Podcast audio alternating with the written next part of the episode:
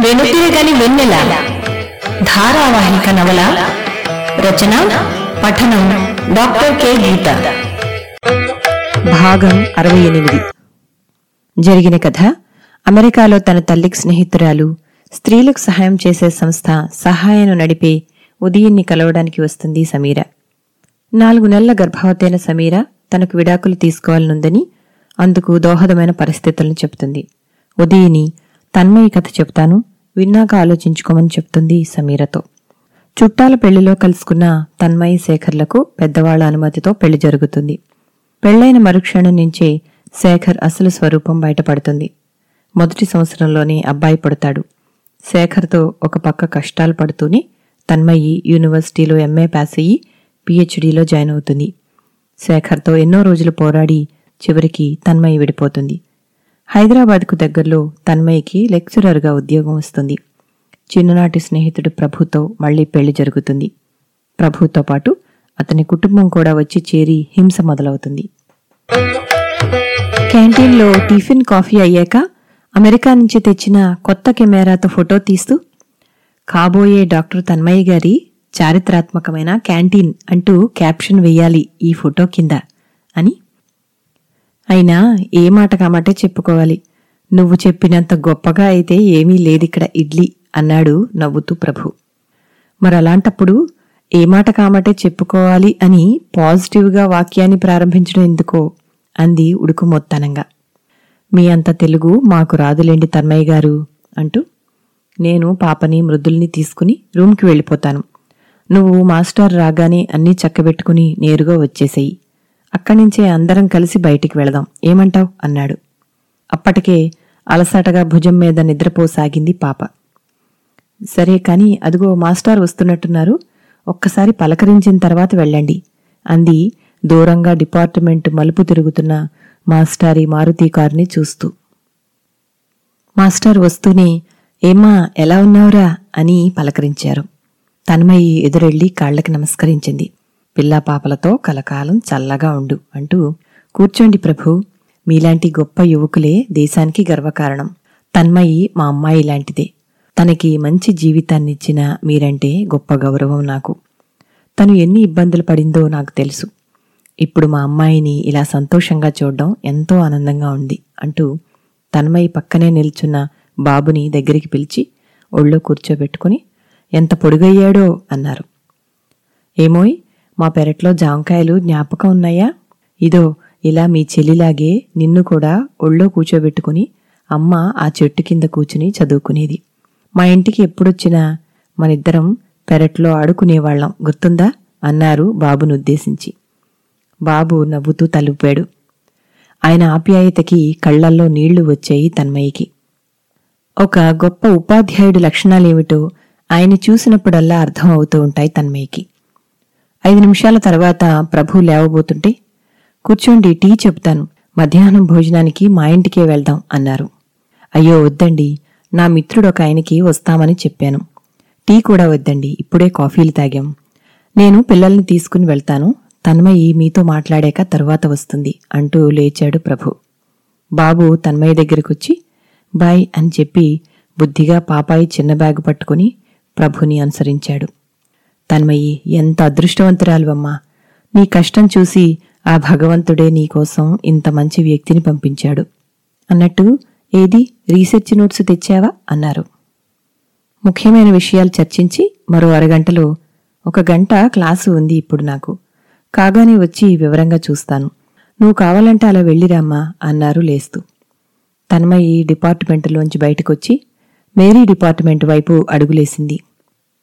త్రోవ పొడవున ఎప్పటిలాగే నిల్చున్న ఎత్తైన చెట్ల మధ్య ఎండా నీడలు దూబూచులాడి సన్నని బాటకిరుపక్కల కొత్తగా మలిచిన పచ్చిక అక్కడక్కడా తడి మెరుస్తూ ఉన్న గడ్డి పూలతో ఆహ్వానించింది. చిరు చల్లని గాలి వీస్తూ ఆహ్లాదంగా ఉన్న విశాఖపట్నపు జిడ్డు వాతావరణం అలవాటు పోవడం వల్ల చెమటలు ధారాపాతంగా కారసాగాయి తన్మయికి కర్చీఫ్తో తుడుచుకుంటూ పక్కనే ఉన్న లైబ్రరీ వైపు చూసింది. జేఆర్ఎఫ్కి దీక్షగా చదువుతూ ఉన్నప్పటి సంఘటనలన్నీ కళ్ళ ముందు కదలాడసాగాయి. కరుణ అనంత రాజు దివాకర్ జ్ఞాపకం వచ్చారు. కరుణ ఎక్కడ ఉన్నాడో తనెప్పుడూ ఇక కనుక్కునే ప్రయత్నం చేయలేదు. ఒకసారి మనుషులు జీవితంలోంచి తుడిచిపెట్టుకుపోయాక మళ్ళీ గుర్తుకు తెచ్చుకోవడం అన్నది అర్థం లేనిది. అనంత రాజు ప్రభుత్వ స్కూళ్ళలో టీచర్లుగా ఉద్యోగాలొచ్చి వాళ్ళ జిల్లాల్లోనే స్థిరపడ్డారని ఆ మధ్య ఉత్తరం రాసింది అనంత. తను రిప్లై రాసినా ఇక ఎందుకో జవాబు రాలేదు అట్నుంచి. ఇక దివాకర్ ఎక్కడ ఉన్నాడో.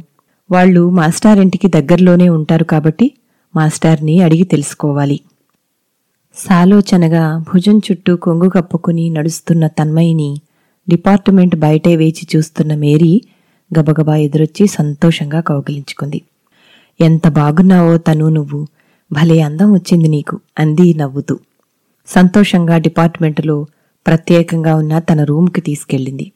గుమ్మం బయట డాక్టర్ మేరీ అసిస్టెంట్ ప్రొఫెసర్ అన్న బోర్డు చూసి సంతోషంగా మేరీ చేతులు పట్టుకు ఊపింది తన్మయి. అబ్బా నీ కష్టాలన్నీ తీరి నిన్ను ఇలా ఉన్నత స్థితిలో చూస్తుంటే ఎంత సంతోషంగా ఉందో తెలుసా మేరీ? అంది ఆనందంగా నవ్వుతూ తన్మయి. అందుకే ఏది జరిగినా మన మంచికే అంటారు పెద్దలు. నీకు అతి చిన్న ఎలిమెంటరీ టీచర్ ఉద్యోగం రాలేదని నువ్వొకప్పుడు ఎంతో బాధపడ్డావు. అది రాక ఎంత మేలు జరిగిందో చూసావా అంది మళ్ళీ. అవును నువ్వప్పుడు ధైర్యం చెప్పబట్టి సరిపోయింది. అది సరే కాని ప్రభు పిల్లలు ఏరి? అంది మేరీ. పాప అలసిపోయి నిద్రపోయింది. లేస్తే పేచీ పెడుతుందని రూమ్కి తీసుకుని వెళ్ళిపోయాడు. బాబుని కూడా తీసుకెళ్ళాడు అంది తన్మయి. నయమే బాబుని కూడా బాగా చూసుకుంటున్నాడు ప్రభు అంది మేరీ. తన్మయి చిన్న నవ్వు నవ్వింది. అందులో ఉన్న విషాదాన్ని వెంటనే పసిగట్టినట్టు అంతా ఓకేనా? అంది మేరీ. పర్వాలేదు అంది మళ్ళీ నవ్వబోతూ. దా అలా క్యాంటీన్ వరకు వెళ్ళి కాఫీ తాగుతూ మాట్లాడుకుందాం. ఇప్పుడు నాకు క్లాసులేవీ లేవులే అంది మేరీ. మేరీ ఎప్పుడూ తన మనసెరిగి నడుచుకోవడం తన్మయిని ఆశ్చర్యచకితురాల్ని చేస్తుంది. తనకున్న సమస్యల్ని తలుచుకోగానే ఊపిరి సలపనట్టయి తనకి అలా బయటికి నడిస్తే బావుండని అనిపించింది తన్మయికి. చెప్పుతను నీ కష్టాల్ని నేనెప్పుడూ ఆర్చలేను తీర్చలేను కాని కనీసం పంచుకోగలను అంది మేరీ తన్మయి చేతిని తన చేతిలోకి తీసుకుని నడుస్తూ. తన్మయి చెప్పింది విని కాఫీ కప్పు పక్కకి పెడుతూ మగవాళ్ళందరూ ఒక్కటే తను. ఏదో ఒక లోపంతోనే ఉంటారు. అవి స్త్రీలు భరించగలిగిన శాతంలో ఉన్నప్పుడే సంసారాలు నిలబడతాయనుకుంటా. కొన్నిసార్లు అసలు భరించగలిగే అవకాశమే ఉండనంత వంద శాతం లోపాలున్నవాళ్ళు ఉంటారనుకో నా భర్తలాగా అని నిట్టూర్చింది. అంతలోనే చిన్న వయసులో పెద్ద జీవితాన్ని చవి చూసిన నీకు చెప్పనే అవసరం లేదనుకో కాని ఎంతో అర్థం చేసుకుని పెళ్ళి చేసుకున్న ప్రభు అతని తల్లిదండ్రులు నిన్ను బాబుని ఏడిపిస్తుంటే ఎందుకు ఉపేక్షిస్తున్నాడో నాకు అర్థం కావడం లేదు. కలకాలం నిన్ను భద్రతగా చూసుకోవలసిన బాధ్యత అతనిదే కదా. వేధింపు మానసికమైన క్షమార్హం మాత్రం కాదు. అతనికి అతని తల్లిదండ్రుల మీద ఎంత ప్రేమ ఉన్నా వాళ్ళు నీ పట్ల సవ్యంగా నడుచుకోనప్పుడు వాళ్ళ ప్రవర్తన మార్చుకోమని చెప్పాల్సిన బాధ్యత కూడా అతనిదే. అలా కానప్పుడు నిన్ను పరిపూర్ణంగా ప్రేమిస్తున్నాడని అతను అనుకుంటున్నాడంటే అది సత్యం కాదు అంది. కాసేపు నిశ్శబ్దంగా ఉండి ఎప్పుడు నాకు మాత్రమే సమస్యలు ఎందుకు ఎదురవుతాయో అర్థం కావడం లేదు మేరీ. ప్రభువుని పెళ్ళి చేసుకోవడానికి సంవత్సరం పాటు ఆలోచించినది ఇందుకే. అయినా తప్పు ఎక్కడ జరిగిందో అర్థం కావడం లేదు. తల్లిదండ్రులు ఎదురుగా లేకపోతే అత్యంత ప్రేమమూర్తిగా ఉండే ఇతను వాళ్ళ ఎదురుగా ఒక విభిన్నమైన మనిషిగా ప్రవర్తిస్తాడు. అంతెందుకు? ఇప్పుడు బాబుని చక్కగా కూడా తీసుకెళ్ళాడా? వాళ్ళ ఎదురుగా అసలు వీడి వైపు చూడ్డానికి కూడా ఇష్టం లేనట్లు ప్రవర్తిస్తాడు. వాళ్ళ మీద తనకున్న ప్రేమని చాటుకోవడానికో వాళ్ళతో చెప్పా పెట్టకుండా పెళ్ళి చేసుకున్నాడన్న గిల్టీ ఫీలింగ్ని తప్పించుకోవడానికో మరి. ఏదేమైనా వాళ్ళు బాబుని నన్ను నానా మాటలు అంటూ ఉంటే అతను ఉపేక్షించడమే కాకుండా నన్ను కూడా భరించాల్సిందే అని చెప్పడం పరమ అన్యాయంగాను చికాగ్గానూ ఉంది నాకు. అసలు ఆ పసివాడి మనస్సు ఎంత గాయపడుతుందోనన్న ఇంగిత జ్ఞానం లేదు. ఆలోచిస్తుంటే మా జీవితాలు ఇలా గందరగోళంగా తయారు కావడానికి కారణం నేనే అన్న గిల్టీ ఫీలింగు నన్ను దహించేస్తుంది. ఒక పక్క ఒకరికి ఇద్దరైనా పసిపిల్లలు. ఎటువంటి అడుగు వెయ్యాలన్నా ఎంతో ఆలోచించాల్సి వస్తుంది. అంది తన్మయి ఉద్విగ్నంగా. బాధపడకు తను ప్రభుతో నువ్వు మనసు విప్పి గట్టిగా మాట్లాడడం ఒక్కటే పరిష్కారంగా తోస్తుంది నాకు. అయినా వినలేదనుకో పిల్లలిద్దరిని తీసుకుని ఇక్కడికి ట్రాన్స్ఫర్ పెట్టుకుని వచ్చేయి. ఎలాగూ ఇప్పుడు సిక్స్ టెన్ జీవో అమలు కాబోతుంది కదా. కష్టమో నష్టమో మనమే పెంచుకోవచ్చు. పిల్లల్ని ఆరోగ్యకరమైన వాతావరణంలో పెంచడం అవసరం. నీకు ఇటువంటి మానసిక ఆందోళనలు అవసరం లేదు. అవును పిల్లల్ని చూసుకోవడానికి మీ ఊరి అమ్మాయిని తోడు తీసుకెళ్ళావుగా? ఏమయ్యింది? అంది. అమ్మాయి ఉంది మేరీ. తనుండబట్టే నేను ధైర్యంగా పాపని బాబుని పెంచుకొస్తూ ఉద్యోగం చేయగలుగుతున్నాను. మేమిలా ఊరొస్తున్నామని ఇంటికి వెళ్ళొస్తానంటే పంపించాం అని గట్టిగా ఊపిరి తీసుకుని నువ్వు చెప్పినట్టు మాట్లాడడం అయ్యింది మేరీ. నాకు సంతోషాన్నివ్వడానికే పెళ్ళి చేసుకున్నానని ఎప్పుడైనా సరే అతనితో నేను సంతోషంగా లేకపోతే నేను వెళ్ళిపోవచ్చని అన్నాడు.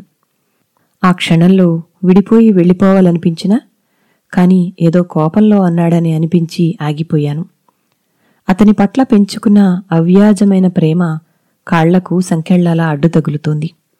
నిజానికి అతని మీద నేను ఆధారపడవలసిన పనిలేదు ఇక అతని నుంచి విడిపోవడం అన్నది నాకు పెద్ద సమస్య కాదు. కలిసుండడమే సమస్య అంది. నిశ్శబ్దంగా తలూపింది మేరీ. అయినా ఒక్కసారి ఆలోచిస్తే అతని నుంచి విడిపోవడం వల్ల నేను ఎన్నో కలలతో పునర్నిర్మించుకున్న కుటుంబ జీవితానికి వైవాహిక జీవితానికి దూరం అవుతాను. నా కూతురు తండ్రిని కోల్పోతుంది. మా ఇద్దరికీ తీరని నష్టం కలుగుతుంది. మరోపక్క ప్రభుకి మానసిక క్షోభ తప్పదు. పైగా ఇందువల్ల లాభపడేది మొత్తం అతని తరఫు వాళ్ళే వాళ్ళు ఆశిస్తున్నది అదే. నేను అతన్ని వదిలెళ్ళిపోతే అతనికి వాళ్ళకి నచ్చిన అమ్మాయినిచ్చి పెళ్ళి చేయాలన్నదే వాళ్ళ అభిమతం. వాళ్ళు ఏం వాసించి ఇదంతా చేస్తున్నారో అది నేనెందుకు నిజం చేయాలి అంది సాలోచనగా తన్మయి. మరి బాబు సంగతేమిటి? వాణ్ణి బాగా చూసుకోకపోతే అన్యాయం కదూ? అంది మేరీ. అదే నా బాధ కూడా మేరీ. మొదట్నుంచి అన్ని వైపుల నుంచి పసివాడు మధ్యలో నలిగిపోతున్నాడు. నా కడుపున పుట్టిన పాపానికి వాడు ఇంత దుఃఖాన్ని అనుభవించాల్సి వస్తోంది. తన్మయ్య కళ్ళు నిండుకున్నాయి. పద అలా బెంచి మీద కూర్చుందాం అంది నడక ఆపి మేరీ. కళ్ళు తుడుచుకుంటూ నిజానికి ప్రభు తనంతట తనుగా చెడ్డవాడు కాదు. కానీ అతనిలో ఉన్న లోపమల్ల అతని వాళ్ళ పట్ల అమితమైన ప్రేమ బాబు పట్ల విముఖత. మొదటిది తప్పు కాదు నా ఉద్దేశంలో. A good son makes a good husband. రెండోదే అతనితో నాకున్న పెద్ద సమస్య. నేను మళ్ళీ పెళ్ళి చేసుకోవడానికి ఎందుకైతే భయపడ్డానో అదే జరుగుతుంది. మరోలా ఆలోచిస్తే బాబు విషయంలో అతనికి ప్రేమ ఉండాలన్నది ఉంటుందన్నది అర్థం లేని ఆలోచనేమో అనిపిస్తుంది. కన్న తండ్రికే లేదు ఇతనికి ఎలా ఉంటుంది? కాని పిల్లాడి మనసు గాయపరిచే పనులు చెయ్యడం క్షమించరాని నేరాలు. వాటిని నేను ఎప్పుడూ సహించబోనని గట్టిగా చెప్తూనే ఉన్నాను అంది తన్మయి. ప్రేమించక్కర్లేదు. కనీసం మనిషిలా చూస్తే చాలు కదా. అయినా లోకమెరగని పసివాడి పట్ల విముఖతేమిటి? పెళ్ళికి ముందు వాడు నీలో భాగం అన్నాడు. ఇప్పుడేమైంది? అంది మేరీ. ఆ సంభాషణ అయ్యింది. వాడు నీలో భాగం అన్నది వాణ్ణి నీ నుంచి దూరం చెయ్యనని చెప్పటానికి. అంత మాత్రాన నేను నిన్ను ప్రేమించినట్టే వాణ్ణి ప్రేమించలేను. ప్రేమ లేకుండా ఉన్నట్టు నటించలేను అన్నాడు. అయితే మొదట్నుంచి అతను స్థిరమైన అభిప్రాయాలతోనే ఉన్నాడనమాట నువ్వు అర్థం చేసుకోవడంలోనే లోపం ఉంది. మరి అతను పెళ్ళికి ముందు వాళ్ళ తల్లిదండ్రుల్ని చూడడం అన్న చిన్న మాటలో తెచ్చి ఇంట్లో పెట్టుకుని వాళ్ళేమన్నా భరిస్తూ నోరు మూసుకుని పడుండడం అన్నంత పెద్ద అర్థం ఉందా? అతను నిశ్చయంగా పరిస్థితుల్ని తనకి అనుగుణంగా మార్చుకుంటున్న స్వార్థపరుడు. అంది మేరీ తనకి అన్న మాటని ఒత్తి పలుకుతూ బహుశా ఒక్కొక్కరి జీవితమే ఇంత అనుకుంటా మేరీ. ప్రవేశించడమే కాని వెనక్కి రాలేని అభిమన్యుడి పద్మవ్యూహం లాంటి బతుకునాది చివరికంటా పోరాడాల్సిందే తప్పదు అంటూ లేచింది తన్మయి. మధ్యాహ్నం భోజనానికి దసపల్లాకి వెళ్ళారు చేతులు కడుక్కుంటూ బాబుని అడిగింది. ఏం నాన్నా ఏం చేసావు పొద్దుట్నుంచి అంది తన్మయి. చెల్లితో ఆడుకున్నాను. తను మాకు దారిలో ఐస్ క్రీములు కొనిపెట్టారు. రూమ్లో కొంచెం సేపు టీవీ చూశాం. బాబు ఉత్సాహంగా మాట్లాడికెళ్ళిపోతున్నాడు. తేలిగ్గా ఊపిరి పీల్చుకుంది. ప్రభు ఒళ్ళో నుంచి పాపను తీసుకుని నువ్వు వెళ్ళిరా చేతులు కడుక్కుందుకు అంది. భోజనాలు అయ్యాక అట్నుంచి అటే రామకృష్ణ బీచ్కి వెళ్ళి సాయంత్రం వరకు గడిపారు.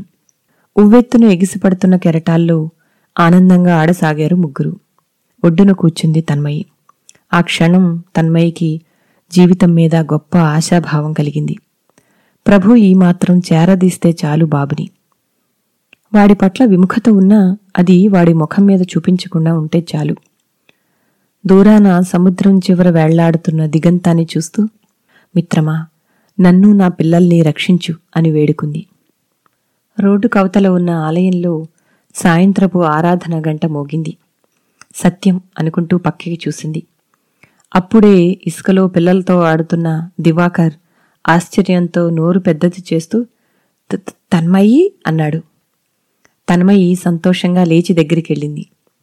అక్కడే దివాకర్తో పాటు ఉన్న దివాకర్ అక్క గబుక్కున తన్మయి చెయ్యి పట్టుకుని ఆనందంగా అమ్మో మీరే! ఎన్ని సంవత్సరాలైపోయింది అంది.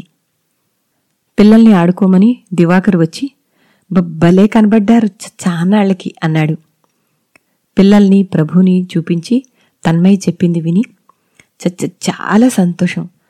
అమ్మ మిమ్మల్ని చూస్తే ఎంతో సంతోషపడుతుంది అన్నాడు. మొదటిసారి తన్ను చూసినప్పుడు తన గాథ విని కళ్ళనీళ్ళు పెట్టుకున్న దివాకర్ అక్కంటే తన్మయ్యకి ఎంతో ఇష్టం.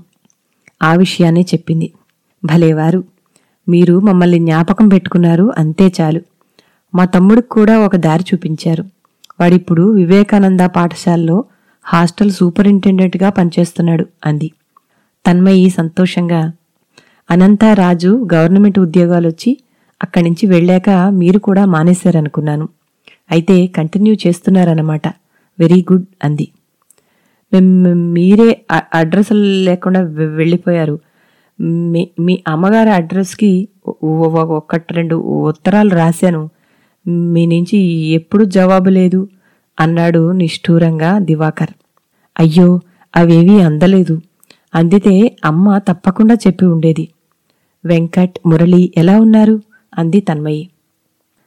వెంకట్ మురళి ఇద్దరు ఈ- మధ్యే హ- హైదరాబాద్ బ్రాంచ్కి వెళ్ళిపోయారు. వెంకట గారి స్థానంలోనే నన్ను నన్ను ప్రమోట్ చేశారు. దేవుడి దయ వల్ల జీతం కూడా బాగా పెంచారు. ప్రైవేటు ఉద్యోగం పనికోయినా ప్ర ప్రశాంతంగానే ఉంది అన్నాడు. కబుర్లలోనే ప్రభు పిల్లల్ని తీసుకుని రాగానే అందర్నీ పరిచయం చేసింది తన్మయి. దివాకర్ అక్క సంతోషంగా చూస్తూ వెళ్ళేలోగా మా ఇంటికి తప్పకుండా రండి. నాన్నగారు రిటైర్ అయ్యాక జగదంబ సెంటర్కి దగ్గరలోని మా తాతగారింట్లోకి మారిపోయాం. పైగా మా తమ్ముడికి పెళ్ళైనా ఇబ్బంది లేకుండా ఉంటుందని అంది సిగ్గుపడుతూ ఎటో చూస్తున్న దివాకర్ వైపు చూస్తూ. వాళ్ళ దగ్గర సెలవు తీసుకుంటూ రేపు కైలాసగిరి రిషికొండ బీచ్లకి ప్లాన్ పెట్టుకున్నాం. అయినా తప్పకుండా రావడానికి ప్రయత్నం చేస్తాను. మీ అమ్మగారిని అడిగానని చెప్పండి అంది తన్మయి. దారి పొడుగున ప్రభుకి వాళ్ళ గురించి చెప్తూనే ఉంది. వాళ్ళ అమ్మగారికి అక్కకి చీరలు కొని పట్టుకెళదాం అంది. తప్పకుండా. నిన్ను కష్టాల్లో ఆదుకున్న వాళ్ళంటే నాకెంతో గౌరవం అన్నాడు ప్రభు. తన్మయికి ప్రభు ఇలాంటి విషయాల్లో ఎంతో నచ్చుతాడు. అసలు ఎటువంటి అభ్యంతరమూ లేకుండా ఏదడిగినా వెంటనే సరే అంటాడు. చదువు ఉద్యోగ విషయాలకు ఎంతో ఎంకరేజ్ చేస్తాడు. ఎటువంటి విషయంలోనూ తన్ని వెనక్కి లాగే కుటిలత్వం ఆధిక్యత చూపించడం వంటివి అస్సలు లేవు. ఏది చేసినా ఇద్దరం కలిసే చేయాలని తన్ని తనతో పాటుగా స్విమ్మింగ్ క్లబ్లోనూ డ్రైవింగ్ క్లాసుల్లోనూ జాయిన్ చేశాడు. ఇంత చేసేవాడు బాబు విషయంలో తనని ఎందుకు అర్థం చేసుకోలేకపోతున్నాడో తెలియడం లేదు. ఆటో చీకట్లోకి దూసుకుపోతోంది. తన్మయి మనస్సులో జవాబు లేని ప్రశ్నలా.